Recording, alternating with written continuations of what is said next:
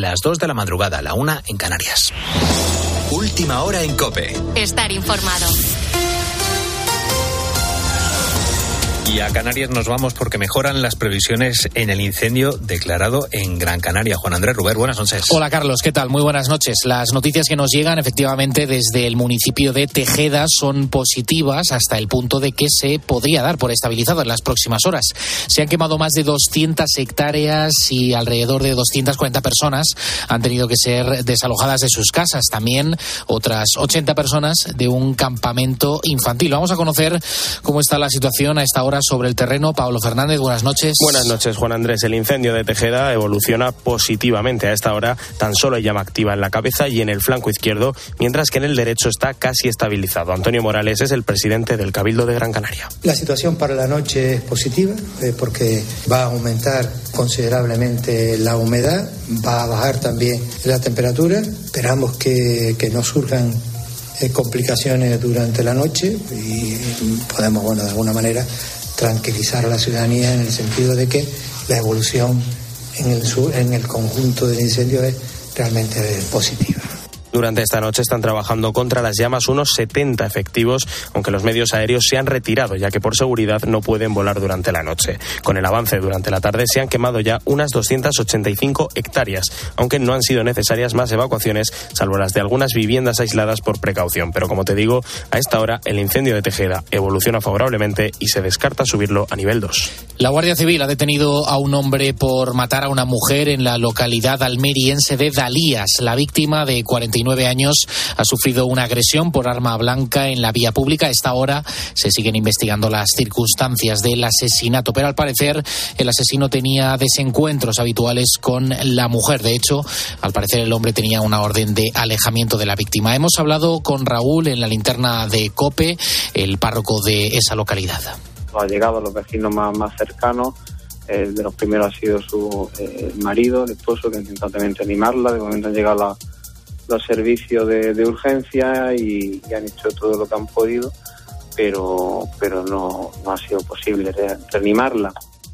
Con la fuerza de ABC. Cope, estar informado. Sobre las elecciones generales, la noticia es que no hay noticia, todo sigue igual, igual de bloqueado. Eso sí, el gobierno está en funciones y pretende reducir al mínimo su actividad. En la Moncloa buscan un perfil bajo, de hecho eh, Pedro Sánchez descarta incluso el tradicional despacho veraniego con el rey Felipe VI en Palma de Mallorca y aunque parezca mentira, todavía a esta fecha, fecha de hoy hay gobiernos autonómicos sin formar. Eh, sin embargo, ha sido un día clave eh, el martes porque se han retomado los contactos en Navarra Murcia y Aragón. Este miércoles en Murcia, por ejemplo, se van a reunir PP y Vox para explorar un acuerdo de investidura con eh, de Fernando López Miras, una coalición entre los de Feijóo y Abascal que se podría repetir en Aragón. Detalles, Anabad. El Partido Popular se abre a formar gobierno con Vox en Aragón. Así se deduce de lo que ha dicho hoy Jorge Azcón, que todavía debe fijar fecha para su investidura como próximo presidente autonómico. Afirma que su preferencia de gobernar en solitario sigue ahí, pero que ahora no descarta ningún escenario. La fecha límite es el 23 de agosto. Aquí no va a haber repetición electoral. Las fechas que marca el estatuto son las fechas que, en las que evidentemente se va a tener que formar el gobierno de Aragón. Y es verdad que tenemos tiempo. Se retoman así los contactos con tres formaciones políticas, Vox, PAR y Aragón Existe. Los populares solo suman mayoría con Vox. La opción B sería conseguir el apoyo de los regionalistas del Partido Aragonés y la abstención de Aragón Existe y Vox. Un escenario que, eso sí, los de Abascal ya han descartado. Tienes más información en nuestra página web en cope.es. Sigues ahora en la noche de Cope. Cope, estar informado.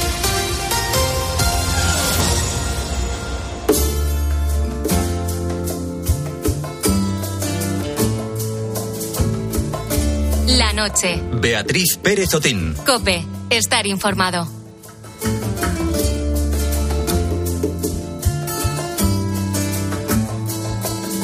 De Alto Cedro voy para Marcané, llego a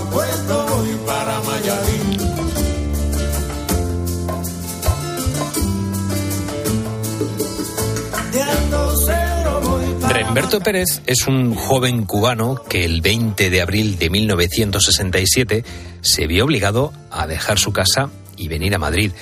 Por aquel entonces tenía apenas 14 años, pero la llegada de Fidel Castro al poder no le dejó otra opción. La ley impedía que los jóvenes de entre 15 y 27 años pudieran salir de la isla. Remberto tenía justo 14 años. Estaba a punto de huir, pero para poder salir del país primero su padre tenía que comunicarlo en el trabajo, con las consecuencias que esto suponía. Cuando en Cuba tú presentabas, presentabas para salir, que querías salir del país, te botaban del trabajo y te mandaban hacia unos campos de eh, agrícolas, campos eh, como, casi como campos de concentración, porque te tenía que trabajar de gratis para el gobierno. Remberto no podía llegar directamente a Estados Unidos, por eso voló hasta Madrid. Aquí estuvo unos meses. Durante su estancia hubo dos epidemias en los albergues en los que vivía junto a los demás niños cubanos, pero lo más duro quizá fue vivir la muerte de dos compañeros nada más llegar. Imagínate, llegó a dormir en la misma colcha en la que falleció uno de los jóvenes por tifus. A los dos meses recibió la invitación de sus tíos para poder vivir con ellos en Nueva York. Allí estuvo dos años hasta que sus padres y su hermana pudieron salir de Cuba y llegó el momento más esperado, el del reencuentro. Bueno, imagínate, eso fue increíble. El reencuentro en el hotel, en el aeropuerto fue, eh, eso es increíble, increíble, increíble. El gozo más grande, la yo era eh, muy apegado a mi madre y, y ella, la pobre, se le afectó mucho el viaje mío y entonces pues no me dio. Eso fue extraordinario. Sus padres llegaron en unas condiciones muy críticas al aeropuerto. Remberto eh, cuenta que su madre estaba muy, muy delgada y su padre tuvo que ser ingresado en el hospital. Y fue un momento muy duro para él. Apenas tenía dinero y él era el único que podía trabajar hasta que su padre se recuperó. El mejor momento fue cuando ya sale mi, mi viejo del hospital y entonces yo voy a la escuela y en la escuela era, era como estar en Cuba. Entonces llegar a la escuela, pues ya era otra vida. Ya entonces volví a ser eh, un joven con la, con la tribu mía, con, la tropa mía. Remberto quería montar su propio negocio y triunfar.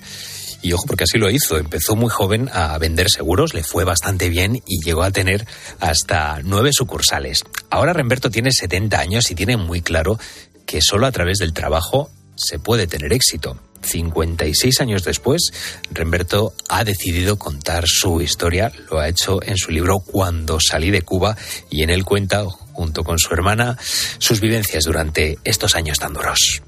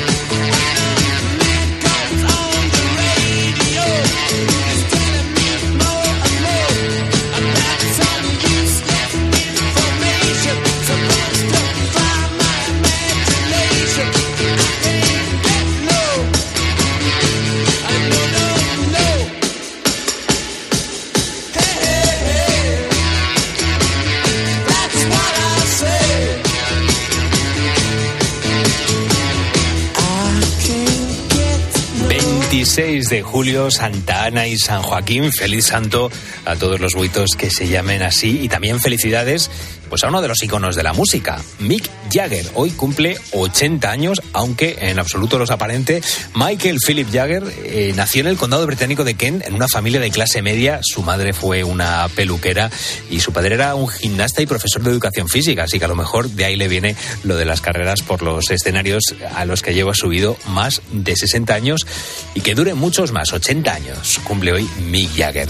Muy buenas noches, ¿qué tal estás? Soy Carlos Márquez y te estoy acompañando en esta madrugada en la noche de Cope, en la cadena Cope, hasta las 4 de la mañana. Estamos contigo. Son las 2, casi 10 de la madrugada y esta mañana, esta madrugada vamos a hablar precisamente de una persona que para muchos fue un héroe, pero para otros fue un villano. Esta madrugada vamos a hablar con el escritor y catedrático de historia José Luis Corral de uno de los personajes más icónicos del siglo XX. Vamos a hablar de Malcolm X.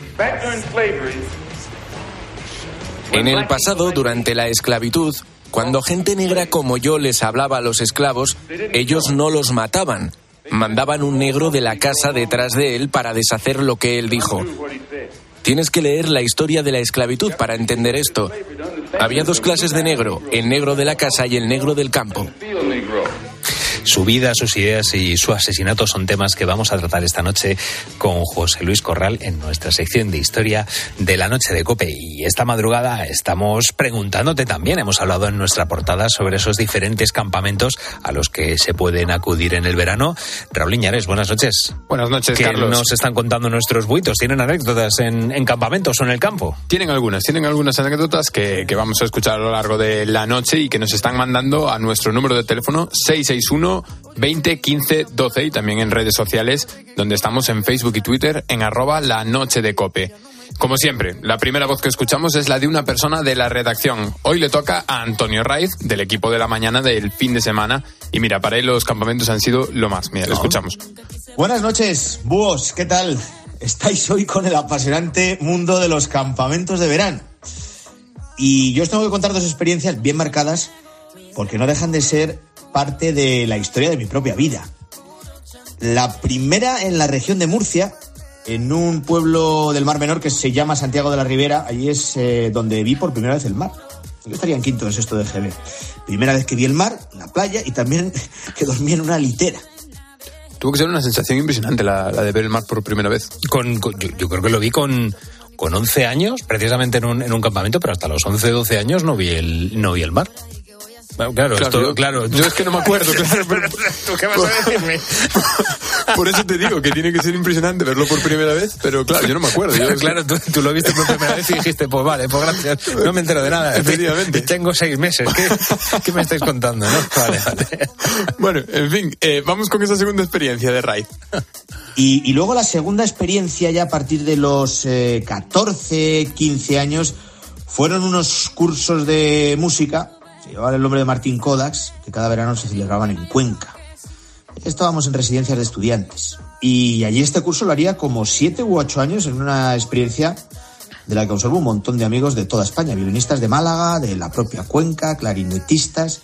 Estudiábamos música, sí, y también hacíamos escapadas, como os podéis imaginar, pues a la zona más concurrida de, bares de Cuenca, en, la calle, así se llama, que ya no es lo que era, por cierto. La parte buena del campamento. ¿eh? Claro, claro, es la, la- la parte de la juja, ¿no? Que, que se llama la parte de la, de la fiesta. Que además es verdad que Antonio Raiz es, es músico también. O sea que, mira, ahí Pues lo eh, vemos. ahí están las dos experiencias de, de Claro. Raiz que destaca de su paso por los campamentos. Y si te parece bien, vamos a abrir también el turno ya de nuestros oyentes y vamos a comenzar escuchando a José y a Ushia. Lo, lo más bonito era el, el desconectar de todo y, y olvidarte de todo. La verdad que era un placer. Yo dormía en una litera y dormía en la parte de abajo. Y había una niña que dormía en la parte de arriba de la litera. Y una noche se meó y cuando desperté vi la mancha de meo encima porque se veía el colchón. Y menos mal que no cayó nada, sino... Es que es verdad. Aguantó el colchón. Quien con niños se acuesta ya se sabe, ¿no? Cómo, cómo puede levantarse, pero es verdad que hay, hay muchas anécdotas con, la, con las literas. Hay muchas veces que esas primeras experiencias, cuando vas a un campamento, pues te metes en una, en una litera y esas caídas, eh, por no estar, claro, tú no estás acostumbrado, te giras y, y más de un piñazo aparece en esos, con esas literas en esos campamentos. tú imagínate si la pobre Ushia se, se despierta con la gotera. Vale, Claro, es claro, que eso- ya, eso- ya le queda para toda la vida y no se vuelve Claro, a meter en una litera nunca más. ahí hay trauma Ahí trauma seguro. Pues nada, estos han sido los primeros audios que hemos escuchado de nuestros oyentes, pero queremos que sigáis mandando más al número de teléfono 661 20 15 12 y también nos podéis escribir en redes sociales, en Facebook y Twitter, donde somos arroba la noche de cope.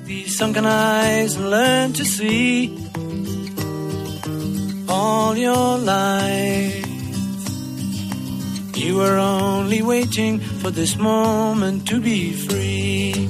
Blackbird fly. Blackbird fly. Into the line of a dark black night.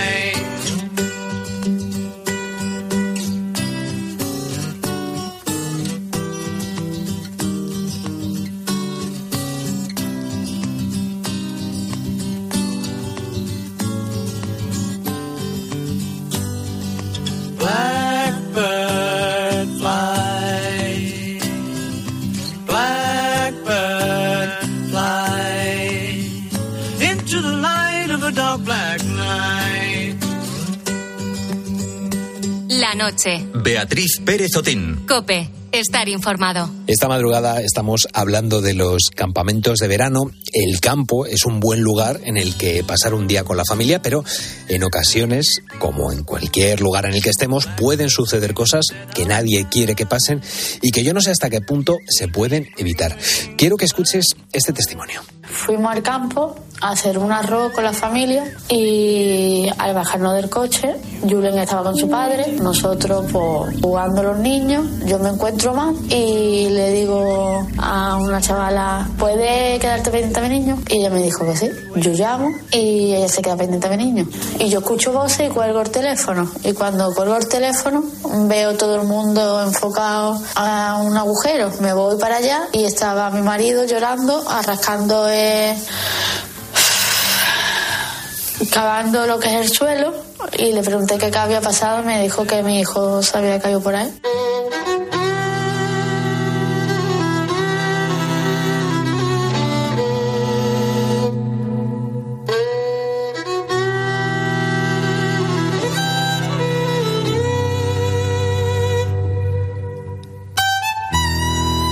Quiero apelar al dramatismo esta noche ni nada por el estilo, pero a ver, lo que es cierto es que en nuestra vida es más sencillo de lo que pensamos eh, pasar eh, una, aunque una tarde eh, sea apacible y que pase a ocurrir una tragedia.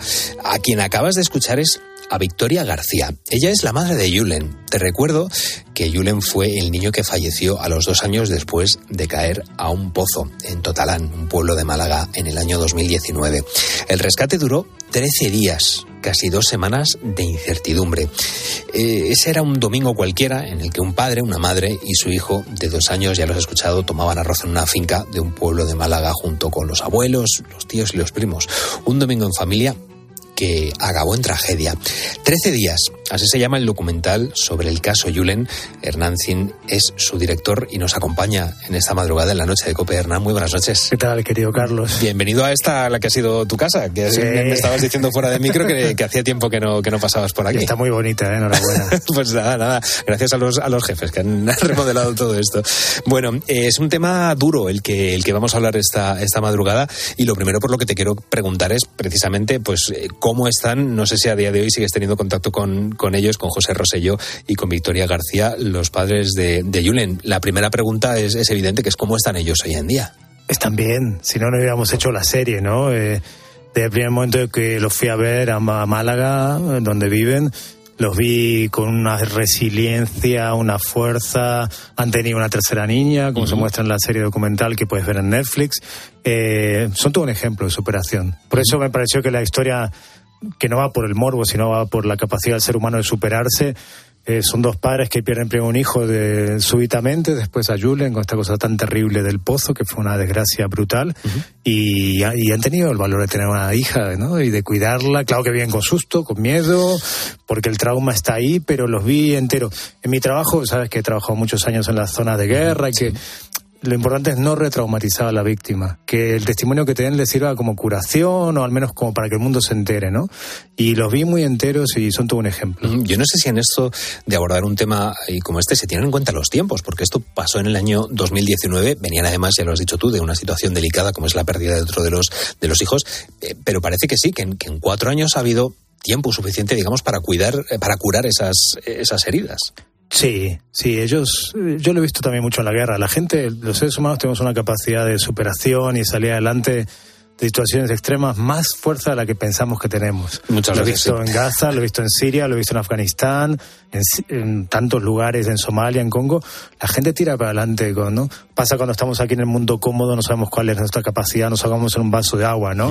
Normalmente, pero el ser humano ante situaciones extremas sabe responder bien, sobre todo gente con la integridad que tienen los padres de Julen, y ha sido un, un privilegio escucharlos y un privilegio amplificar su voz, porque como bien sabes, Carlos, en aquella época también hubo muchos bulos, sobre todo en Internet, muchos de estos todólogos de televisión Sí. que dijeron a- a- a- auténticas tonterías, digo, tanto cuesta llamar a un especialista, ¿no? Esta, esta enfermedad que hay en el periodismo que son los todólogos y que son, lamentablemente, le quitan el puesto a gente que hay buena en el terreno. Entonces, bueno, eh, también era un, tenía ganas de hacer justicia por eso. Y me parecía que estar próximo, aunque hubo alguna plataforma, yo le ofrecía varias plataformas y hubo una que dijo que solo han pasado tres años. Digo, bueno, justamente, hagamos justicia ahora, ¿no? Y, Que decían que solo han pasado tres años. Claro. ¿Qué, qué, qué, qué- qué quiere? ¿Va a ser todas las niñas de Alcácer o no?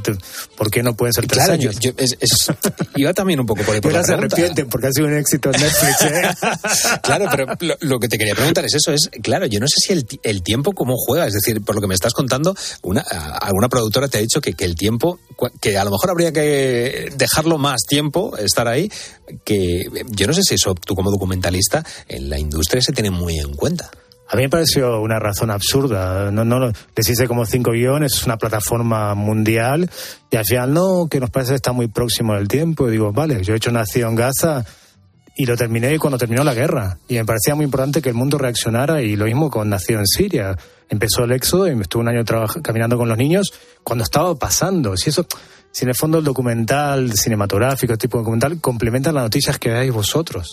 Es como en el periódico salen 10.000 personas han muerto. Bueno, yo te cuento quiénes son esas 10.000 personas a través de, de tres ejemplos, pero es humanizar las noticias. ¿Qué sentido tiene hacerlo a lo que ha pasado hace 20 años? No, no, no. Ujú. Bueno, pero son criterios, los programadores sabrán. Ah, sí. Yo por eso no soy programador, soy director y cada uno cuida de su casa y no. Pero al final, mira, Netflix apostó, Sequoia apostó y ha sido un súper éxito y le agradezco a la gente porque no es un tema fácil de ver y ha estado en los primeros puestos de los más vistos, superando a series de cientos de millones de euros, lo cual a mí me ha dejado bastante sorprendido. Decías antes, Hernán, que ha sido un privilegio, un privilegio escuchar a José y a, y a Victoria. ¿Cómo llega la historia a tus, a tus manos? Eh, porque es todo un reto eh, recordar eh, todo lo que ocurrió y sobre todo es un reto cómo contarlo. Bueno, es un poco el mecanismo que también, que siempre, yo casi todo he trabajado en el extranjero, en más de 80 países, y con un periodista local, en este caso Juan Cano, que hizo una investigación muy exhaustiva, que la hizo, que yo leí sus crónicas y fueron muy respetuosas, hizo un trabajo maravilloso y en ese sentido él tenía todas las fuentes y tenía toda la información. Como cuando voy a Somalia, tiro un periodista local que, que me dice, te vas a sentar con este ministro, te voy a sentar con el de Al Qaeda y te voy a... Bueno, un poco, eh, los que hacemos trabajos un poco de paracaidistas, tiramos a esa gente que está a pie de calle y que es la que realmente hacen el periodismo con mayúscula, ¿no? Has dicho una palabra que es respetuosas. ¿Qué líneas no se pueden cruzar en un documental de este, de este tipo? Entiendo que no sé si eh, ahí el papel es, tú quieres contar la historia, la quieres contar de, un- de una manera, pero luego está también el dolor y, cómo vivan los padres esa, esa situación. ¿Qué líneas rojas? ¿A- ¿Hasta dónde llega el respeto en, en, esta, en este tipo de narrativas? A ver, en mi caso es, eh, lo mío es una vocación, es un oficio, y yo lo último que quiero es retraumatizar o abrir heridas a la gente. En 2009, 2008, 2010 hice una, una película que se llama La guerra contra las mujeres, que está en Netflix. Me pasé tres años entrevistando mujeres violadas en la guerra, Congo, Bosnia, Sudán, Somalia, y, y ahí me di cuenta, digo, bueno, primero les pedía que miraran a cámara, porque me parece que ella no se tiene que esconder, se tienen que esconder los violadores, los cabrones estos. Segundo, fue un trabajo muy delicado de ir sin cámara, conocerlas, y el día que les puse la cámara enfrente les dije, cuéntame lo que quieras. Y lo mismo hice con los padres de Julian, contadme lo que queráis. No puedes hurgar, no puedes, eh, no puedes provocar, porque nuestro trabajo, el del periodista, el del mío que soy cineasta, es crear puentes para que el mundo esté mejor. No queremos, a mí me importa nada, que, que lo vean 10 personas más porque tiene morbo y tal.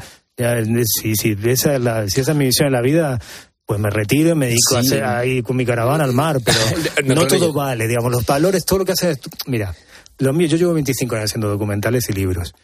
Y claro que he tardado más tiempo que el que da el pelotazo en un reality, pero se llega desde tus valores y tus creencias y desde el centro de tu, de tu corazón.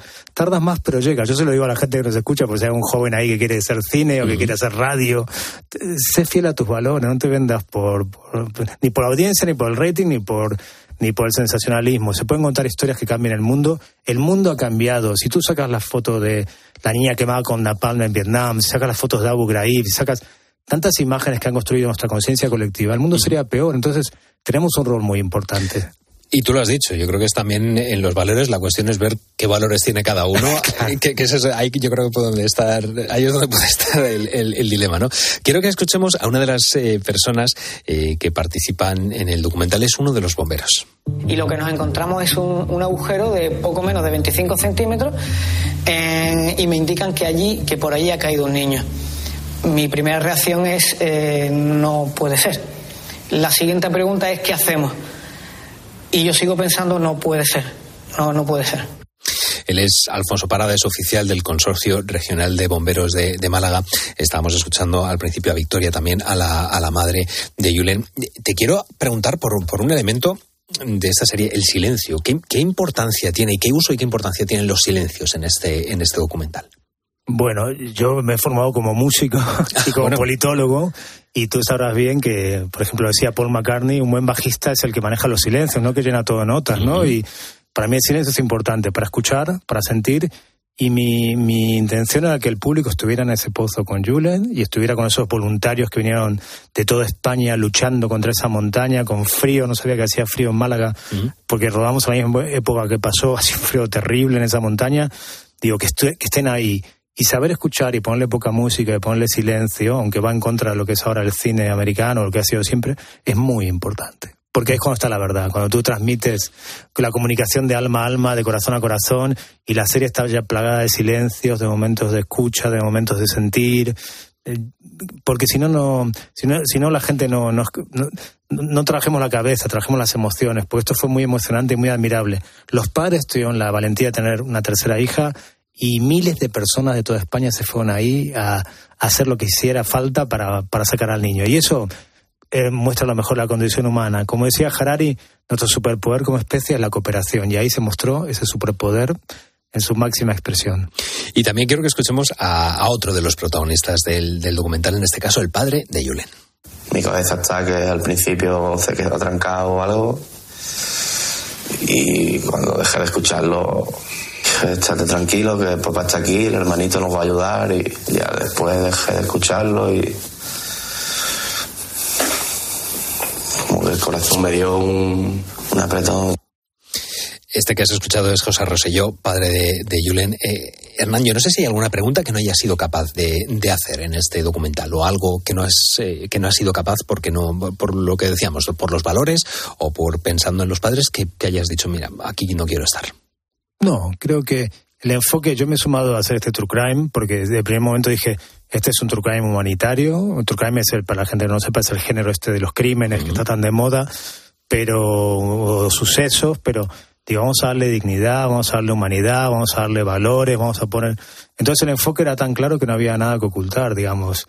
Lo único que sí, me, me, me, me le di palos a la prensa que lo hizo mal, a la gente que en internet lo hizo mal. Había como 50 grupos en Facebook de que se muera Julen, ¿no? La gente está muy mal de la cabeza, ¿no? Eh, había un poeta que sacó como 50 bromas que todavía están en juicio, que ojalá pague por lo que ha hecho, pero eso en privado, si quieres, todo el humor no hay que lo que quieras. Yo no juzgo, yo lo he hecho mucho en la guerra, pero, pero no público, con unos padres que están viendo la prensa y también los, los todólogos estos en, las cadenas, no, un niño no puede entrar por ahí, es imposible, decían los primeros días. Y digo, ¿tú qué sabes? Si tú acabas de hablar de la reina y acto seguido vas a hablar de la suba de impuestos y ahora opinas de si un niño cabe o no. Bueno, hay poco rigor y también quise poner rigor en ese sentido. Quisimos, todo el, pues fue un equipo muy grande. ¿eh? Claro, es que eh, has dicho antes, has hablado, eh, has nombrado la palabra injusticia.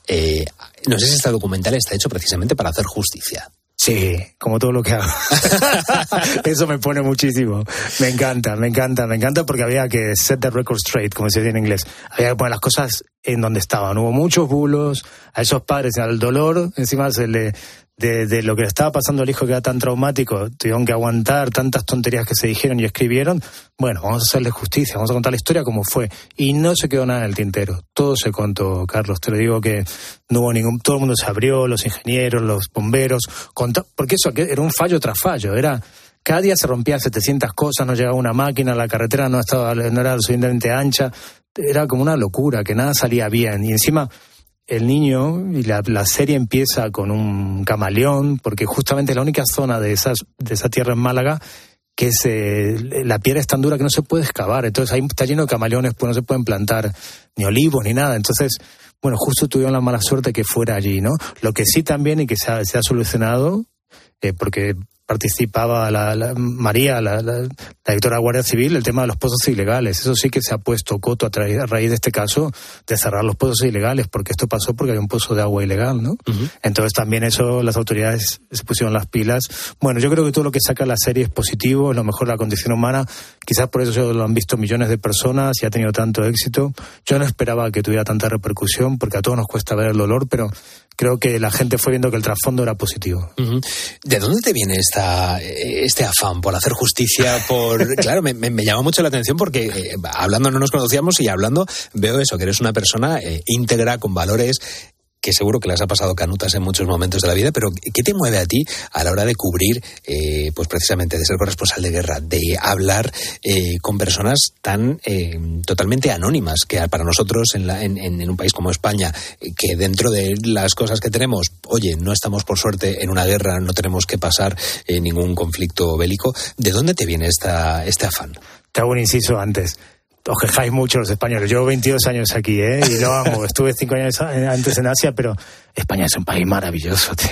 Las carreteras, el clima, la comida. Bueno, ahora tenemos una situación ahí de gobierno, pero digamos, la gente es majísima. yo amo España, llegué por casualidad a Madrid porque hice un documental en Calcuta con Nacho Cano y Penélope Cruz. Fue una casualidad que llegara a Madrid y aquí me quedé, me enamoré de esta ciudad que cada día está más bonita y tal. ¿Qué me viene, qué me viene a mí? Que he tenido la suerte, Carlos, de que la vida me lo diera todo amor, eh, una cabeza más o menos bien amueblada, una familia de clase media. Y en un momento de mi vida dije que tengo que volver lo que me ha dado la vida. Y sobre todo a mí los niños siempre me han tocado. Con 22 años fui a vivir a Calcuta, a un barrio de chabolas. Y ahí me puse a escribir mi primer libro. que Mi primer libro, parezco un abuelo ya, pero lo hice, la primera entrevista que me han hecho en mi vida me la hizo Pilar Cernuda aquí con mi primer libro eh, sobre Calcuta. Es muy loco, tío. Hace veintipico de años, 23 años, eh, la maravillosa Pilar me la hizo aquí y me acuerdo perfectamente que de aquello. Entonces siempre he esa sensación de, mira, qué suerte que he tenido, me toca devolver, ¿no? Y, es una pasión, es un oficio, y en el fondo, como dijo una vez eh, Fernando Sabater, que lo entrevisté, me dijo, es un egoísmo inteligente, porque en el fondo eh, he sido muy feliz también y me he sentido como que mi vida tiene un, tiene un sentido, ¿no? Tiene un rumbo. Y eso es, eso es una vida que, con sus problemas, claro que me han pasado de todo, me han dado palizas, he tenido ocho malarias, me han secuestrado, me ha pasado de todo. Los barra bravas me han dado una paliza brutal con Sistiaga el año 2011, pero cuando pones en la balanza dices, ¿cómo mola lo, haber podido hacer todo esto? Eh, trece días es el documental del que, del que estamos hablando. ¿En qué estás metido ahora? ¿Qué va a ser lo próximo? Dos series más documentales. Y, bueno, tengo un podcast, el podcast de Hernancina, ahí me maté con la imaginación.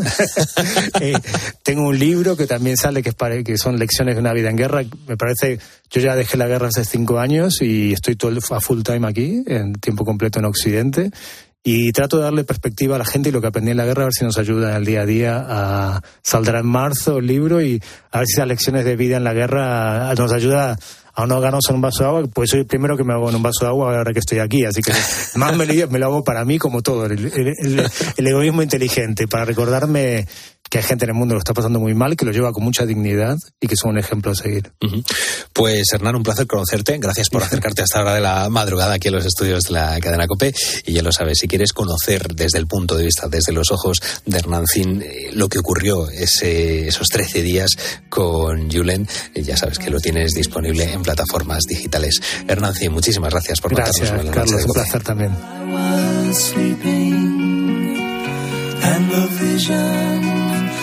Was planted in my brain still remains within the sound of silence. In restless dreams, I walked alone. Narrow streets of cobblestone. Neath the halo of a street lamp, I turned my collar to the cold and damp. When my eyes were stabbed by the flash of a neon light, split the night and touched the sound of silence. And in the naked light I saw ten thousand people, maybe more. People talking without speaking. People hearing without listening. People writing songs that voices never shared. No one did disturb the sound of silence. Fool said I, do not know. Silence like a cancer grows. Hear my words that I might teach you. Take my arms that I might reach you. But my words, like silent raindrops, fell.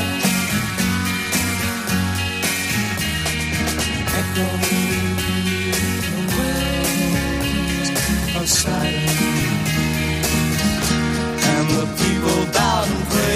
2 y 35 de la madrugada sigues en la sintonía de la cadena Cope. Somos la noche de Cope y esta madrugada estamos hablando de campamentos contigo, de esas anécdotas que hemos vivido en los campamentos, en el campo, en los campings. Raúl Iñares, ¿qué nos están contando los buitos? Pues los buitos nos están contando muchas cosas. Nos ha hablado algún monitor también. Por cierto, ¿tú eres monitor? Yo fui monitor y coordinador de tiempo libre. Pues mira, yo también. ¿Ah, sí? Sí, sí. Ay, de lo que se entera Do- uno en la dos noche monitores aquí en, en la noche Fíjate, de dos monitores y los dos que tenemos aquí en el estudio, pues cuatro monitores, ya estamos. estamos. Pues mira, hay unos cuantos. Sí, dema- demasiados, demasiados monitores creo que hay ahora mismo aquí. Pueden seguir los oyentes mandando su nota de voz al 661-201512 y también dejarnos su mensaje en redes sociales. Estamos en Facebook y Twitter y somos arroba la noche de cope. Empezamos con este mensaje que nos llega del chef José Domínguez que nos dice, él fue a Venezuela de campamento y nos comenta que siempre ligabas cerca de una fogata con una caja de cerveza bien fría. Hombre, Claro, es que así, sí, bueno, sí, es, es un buen, un buen pack, nunca La anécdota dicho. que nos cuenta, eso Bueno, es. Y mira, bien. precisamente hablando de ligar, Isaac de- es de pollo, es monitor en un campamento y nos cuenta lo siguiente. Si algo es conocido de los campamentos son los, los amores. Y nosotros en, en el que trabajo yo, todos, todos, absolutamente todos los campistas nos cuentan todo. Quién les gusta, quién no les gusta, quién está detrás de ellos, de quién están detrás. Y juro que dentro de todo lo que hacemos en el campamento es lo mejor. Flechazo en un campamento que decía la canción. Esto ya es con campamentos de, de adolescentes, tal, pero es muy divertido. Sí, es claro, muy hombre. divertido si eres monitor, estar fijándote. Es muy divertido. Y que te lo vengan a contar, te haces el tonto. Bueno. Que ves ahí esa, esa telenovela, ¿no? Esa telenovela que ves Eso en es. el, el campamento, muy, muy divertido. sí. un poquito el cotilleo. Y también nos ha mandado su audio Manu, que estuvo en un campamento y mira lo que descubrió. Cubrir el pan con, con aceite y azúcar, que, que eso no lo había probado nunca en casa y al final allí me encantó y era una cosa que me llevé del campamento. El campamento de, de colonias de, que montaban las monjas de mi colegio y era lo que me tocaba hacer porque mis padres trabajaban. Sí, sí, yo, yo no sé si tú hacías los asaltos a intendencia, a la, a la cocina, a la, donde estaba, pues eso, los botes de, de nocilla. Esos asaltos a intendencia también son muy. Y es que en, lo- en los de verano con cocina no he estado. No estabas, pues nosotros que sí que teníamos eh, esa, esa tienda de intendencia, nos hacíamos el caraperro, que era básicamente a, a ramplar con todas las cosas así dulces, sobre todo la nocilla estaba muy cotizada. Sin que lo supieran los monitores. Claro, tenías que hacer ahí tu, tu técnica de, de- de ninja Claro. y te ibas escondiendo entre los matorrales. Y además es que eran las tiendas, tiendas de, de campaña, tiendas que no tenían, eh, antes no tenían suelo, ahora por temas sanitarios la, deben tener ese, ese suelo, pero claro, te metías ahí mientras los monitores estaban durmiendo o lo que sea, te escondías, cogías la nocilla, te la llevabas a la tienda y, ah, como no estaban, había veces que no estaban contadas las latas de nocilla, pues te podías pegar el festín. Eso sí, si te pillaban te caía un buen, un buen castigo. Valía la pena, fijo. Eso es. Valía la pena, fijo. Y ya por último te leo esto que nos comentaba Richard, que dice, está muy bien llevar a los niños a un campamento porque se relacionan con otros y hacen mogollón de actividades. Así que nada, seguimos escuchando todas las notas de voz que nos mandéis al 661 20 15 12 y también leemos vuestros comentarios y mensajes en redes sociales, en Facebook y Twitter, donde somos arroba la noche de cope.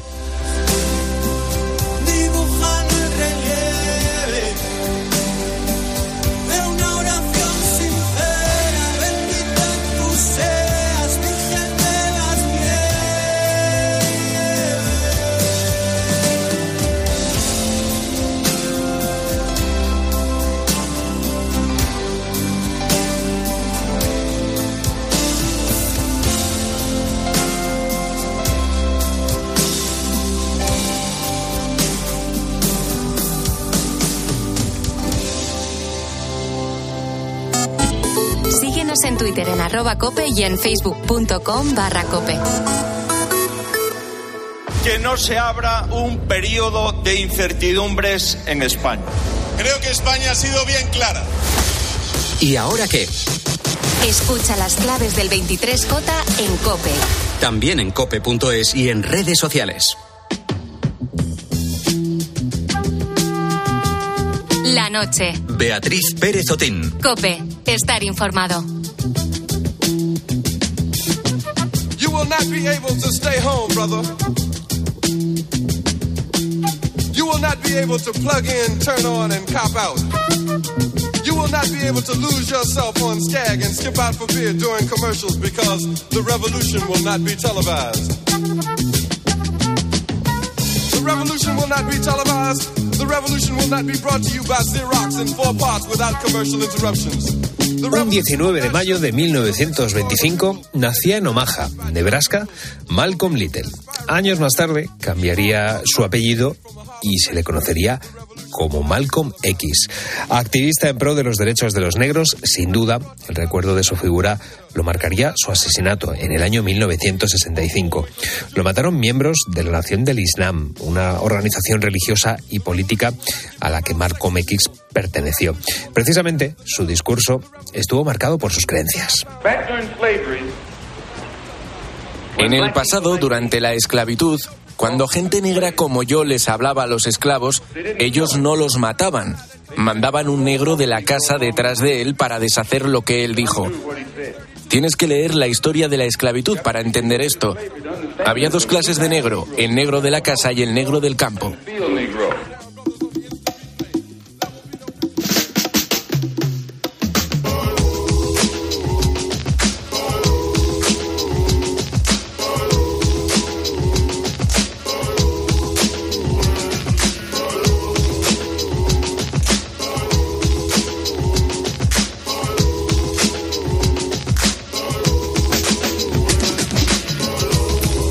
El pensamiento de Malcolm X fue muy importante para cambiar la mentalidad no solo sobre las personas negras en Estados Unidos, sino también la de los propios negros.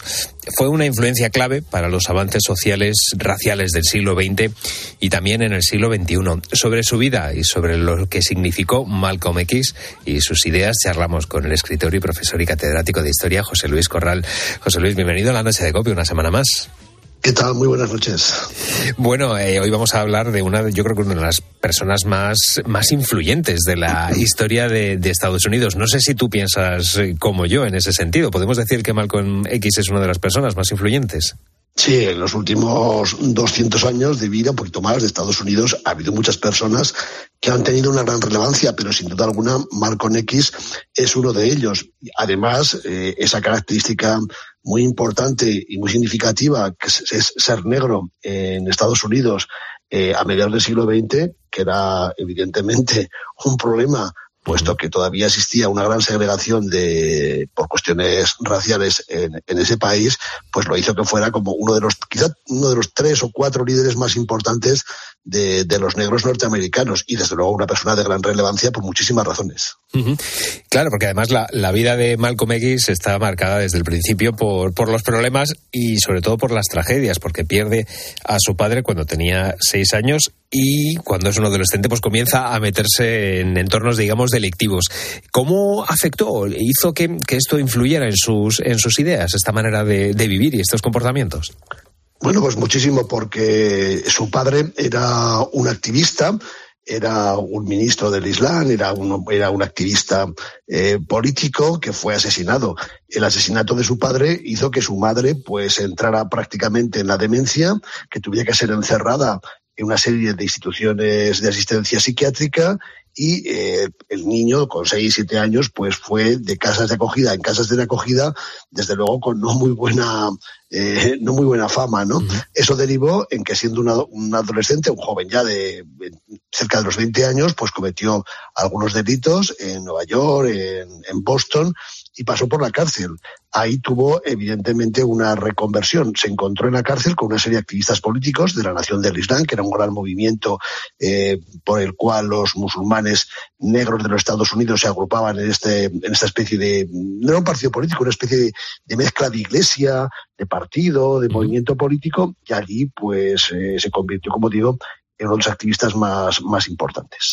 Claro, esto fue a, los 20 años, entró en la, en la cárcel, ahí fue donde encontró la, la religión islámica y claro, aunque la figura de Malcolm X está vinculada a lo social y político, también la religión fue fundamental para sus ideas. Muy importante. Él dice al principio de su, de su actividad política, él dice que el Islam es la religión del hombre negro y que por tanto hay una contraposición, una dicotomía entre el cristianismo, la religión de los blancos, el Islam, la religión de los negros, y que los negros tienen que acogerse al Islam como pieza fundamental de su desarrollo religioso y en consecuencia de su desarrollo político. Luego, al final de su vida, irá cambiando de, opinión, ¿no? irá matizando estas cuestiones. Pero para él el Islam era una especie de, de, liberación y, sobre todo, una confrontación con el hombre blanco. Enfrentar negros, blancos, Islam, cristianismo, fue al principio, en los primeros años de su activismo político, fue el leitmotiv fundamental de su, de su actividad.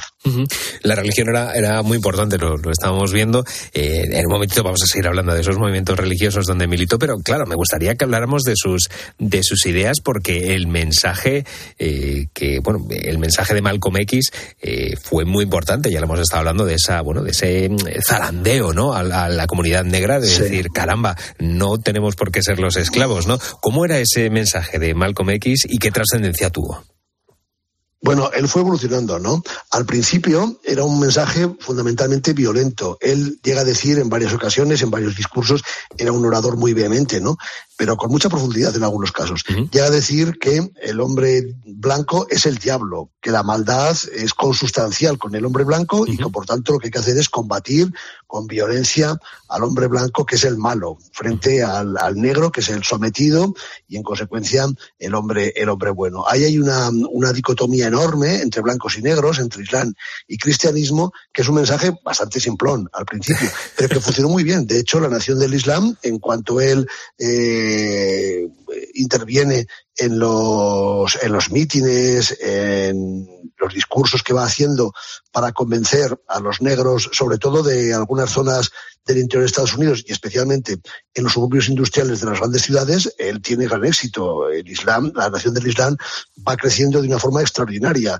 Él además eh, se convierte en un seguidor casi fanático de Elijah Muhammad, que era el, el, máximo responsable, un tipo muy, muy carismático, rodeado siempre una especie de aura de mística, que había sido el fundador de este, de este movimiento y su gran impulsor, pero fue Malcolm X el que le dio eh, ese, esa fuerza de juvenil, esa fuerza renovadora y que arrastró a muchos jóvenes y a muchos y, algunos deportistas importantes. Por ejemplo, el famoso Cassius Clay, eh, el gran boxeador que fue campeón del mundo en varias ocasiones en, en los, eh, norteamericano, se convirtió a la nación del Islam, se hizo musulmán y pasó a llamarse desde entonces Muhammad Ali. Y fue muy amigo, fue, fue amigo de, de, Malcolm X, por tanto tenía un gran predicamento hasta en estos, en estos grandes deportistas norteamericanos.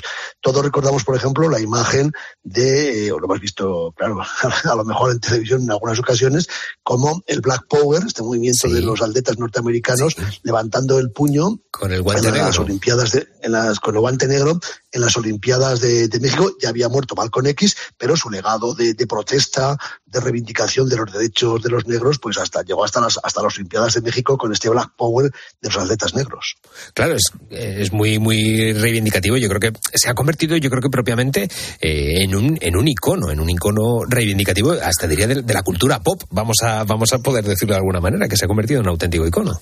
Sí, de, hecho sobre él se hicieron todo tipo de, de recuerdos, de pins, camisetas, eh, canciones, bueno, películas. Eh, él fue mm, una especie de, de rebelde, de revolucionario, que se salió del movimiento de la Nación del Islam, fundó, fundó su propio movimiento, eh, la, la, mezquita del Islam, se llamaba una especie de organización religiosa, luego él se hizo sunní, eh, viajó por todo el mundo, se encontró con los grandes líderes y conversó con los grandes líderes eh, del mundo, sobre todo del tercer mundo en aquel tiempo. El propio Fidel Castro lo quiso conocer en un viaje a las Naciones Unidas a, a Nueva York. Bueno, fue un personaje que en su momento tuvo un carisma y una, una fuerza mm, de atracción realmente extraordinaria extraordinaria. Se convirtió en ese icono, pero también mucha gente, muchos poderosos, muchos políticos poderosos de aquel tiempo quisieron hablar con él. Y él viajó por todo el mundo. Estuvo en la Unión Soviética, estuvo por Europa. Bueno, esos viajes además le cambiaron su imagen también de, del movimiento político que había, que él había um, ayudado a potenciar. Eh, has dicho que bueno que salió de esa nación del Islam. ¿Fue ese el, motivo por el que le asesinaron? Porque bueno, ese asesinado fue uno de los, de los momentos históricos más, más significativos del siglo XX. Yo no sé si ese fue el motivo por el que le asesinaron sus propios ex compañeros, por decirlo de alguna manera. Bueno, la, eh, dentro de estos movimientos sociales eh, de los negros norteamericanos había una enorme variedad de, de grupos y de, de, grupúsculos, ¿no? Uh -huh. eh, un grupo aparecía, desaparecía, se sumaba después otro, otro diferente. Había bastantes, bastantes grupos, entre ellos mm, incluso enfrentados. Eh, Malcolm X fue variando en los últimos tres o cuatro años de actividad política, antes de, su asesinato eh, en febrero de, 1900, eh, en febrero de 1965, fue evolucionando. Y de esa violencia, de ese enfrentamiento radical, violento contra los blancos, fue derivando hacia un pensamiento mucho más abierto. Por ejemplo, uh -huh. él dice en algunas ocasiones, reflexiona que probablemente se había equivocado y que entre los blancos también había gente buena y entre los negros también había gente mala. Bueno, los radicales negros evidentemente no aceptaban esa posición un poco de equilibrio intermedia de Malcolm X, que fue, como digo, evolucionando en los últimos tres o cuatro años de su vida uh -huh. y probablemente por eso lo asesinaron.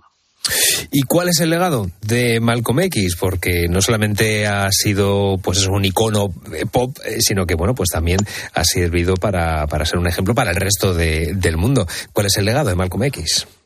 Bueno, yo creo que el legado está bastante distorsionado precisamente por el impacto mediático que supuso en su momento y especialmente por las películas. Se han hecho varias películas, algunas de ellas muy conocidas.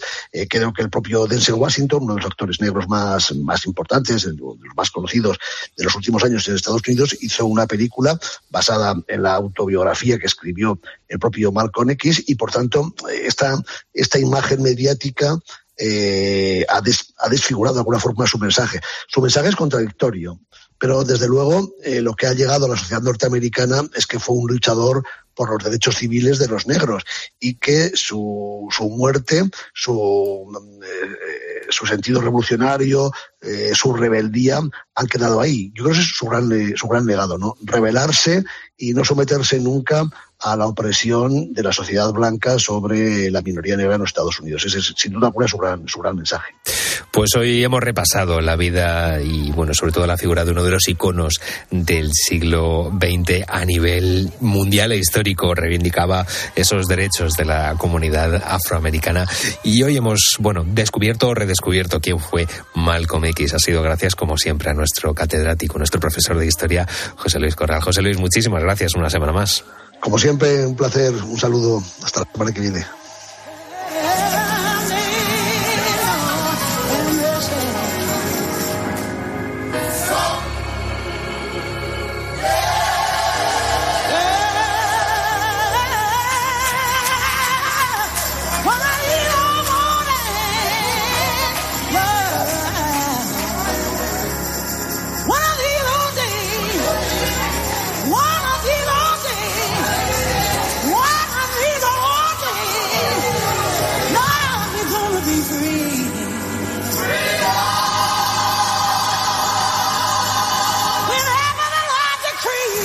La noche. Beatriz Pérez Otín. Cope. Estar informado.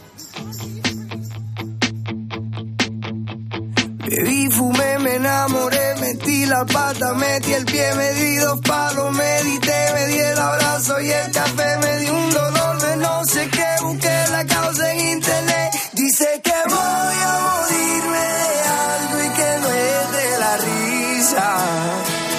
Cuando me vaya que no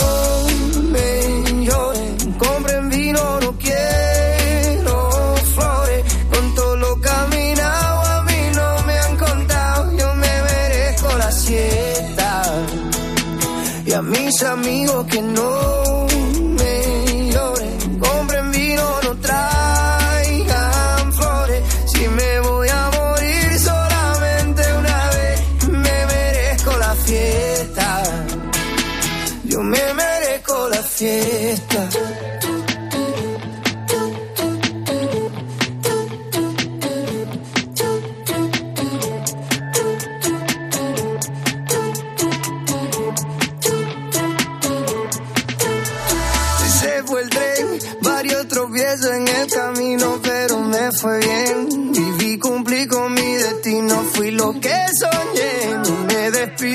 mis amigos, yo vuelvo otra vez. Oye, porque la gente buena no se entierra, se siembra. Nuestro contrato es un contrato. Cinco minutitos faltan para llegar a las 3 de la madrugada, las 2 de en Canarias. Y hoy es miércoles y ya sabes tú que los miércoles no faltamos a nuestra cita con la cocina, con nuestra experta María Marín.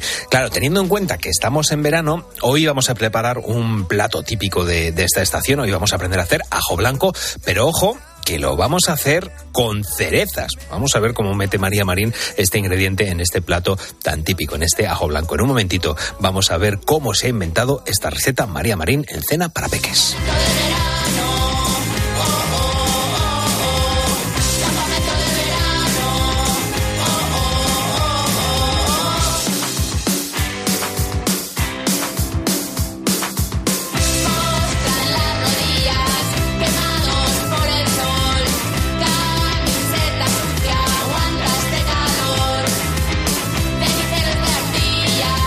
Madrugada estamos hablando contigo precisamente de esas anécdotas de, de campamento. Estaba hablando esta canción de Teacher Teacher de campamento de verano. te ganas, ¿eh? De, de ir a uno, ¿eh? La De, repente, ¿no? Nos repente han- dan ganas, claro, sí, sí. Con, ese, con, esa, con esa camiseta que te aguanta sucia cinco días, que es maravilloso, que aprendes a, darle la, la vuelta, a encontrarle cinco vueltas a una camiseta y, y que te la sigues poniendo, pues es, es una de las cosas, una de las cuarrindongadas que hacemos en los, en los campamentos de verano. Yo no sé si nuestros oyentes alcanzan tal, tal punto de guarrería de estar sin cambiarse de camiseta en, en un campamento o qué nos cuentan, qué anécdotas nos cuentan. Bueno, vamos a ver si nos cuentan esa anécdota en el teléfono 661 20 15 12 o también en nuestras redes sociales donde estamos en Facebook y Twitter y somos arroba la noche de cope. Por ahora te cuento que Asunción nos dice, para mí los campamentos de verano eran lo más. Hacías pandillas, te divertías, empezabas a vivir una vida más o menos independiente, así que recomendado a tope. Y también vamos a escuchar a Antonio Bravo, que nos cuenta que él sí fue a un campamento y era de scouts. Yo con mis hijos sí que no los envié a un campamento porque tenían el pueblo y entonces iban siempre al pueblo. Pero yo cuando era pequeño sí que fui a un campamento y la verdad es que fue bastante divertido. Fue en la sierra con amigos de toda la vida, a los, eh, a los scouts y pasamos una, un verano bastante, bastante divertido. Bien. Y mira qué anécdota nos comentó que le hicieron los mayores una broma diciéndoles que iban a cazar. A ver. Los mayores nos dijeron que íbamos a cazar gamusinos. La verdad es que cuando nos lo dijeron nadie sabía lo que eran los gamusinos. Entonces todos estábamos expectantes esa noche para ver qué era lo que íbamos a hacer. Entonces todos los, eh, los mayores nos taparon los ojos, nos llevaron a un sitio, nos subieron encima de una persona que hacía como de burro. Entonces le ibas tocando las orejas y de pronto llegaron y dijeron, mete el dedo aquí. Y lo que hicieron fue cortar un albaricoque a la mitad. Os podéis imaginar cuando lo metimos qué es lo que pensábamos que estábamos tocando. Madre mía, madre mía. En fin. No sabemos. nada, no dejamos nada. Ya está, fuera. Boletín informativo, rápidamente. Que pase Juana Ruber. 661. ¿Qué pasa que no Recordamos. recordamos eso, vamos a recordar antes. 661 20 15 12 y también pueden dejar sus comentarios y mensajes en nuestras redes sociales, en Facebook y Twitter, donde somos arroba la noche de cope.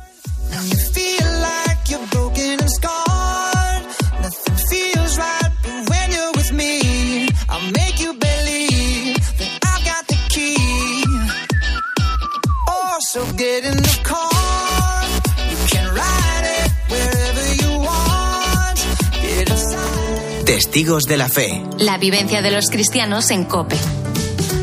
Albert Arrufat, capellán de Estela Maris en Segorbe, Castellón. Hay que tener siempre un recuerdo de las víctimas que están muriendo eh, por el problema del de tráfico de personas en el mar y por las fronteras. Hay que tener también, pues, eh, un poco en nuestra cabeza a todos los que quieren atravesar el mar como polizones, que también veíamos como en grandes barcos se meten en cualquier rincón para atravesar el mar. Pero bueno, eso se suma a las condiciones laborales que viven también los marinos durante todo el año.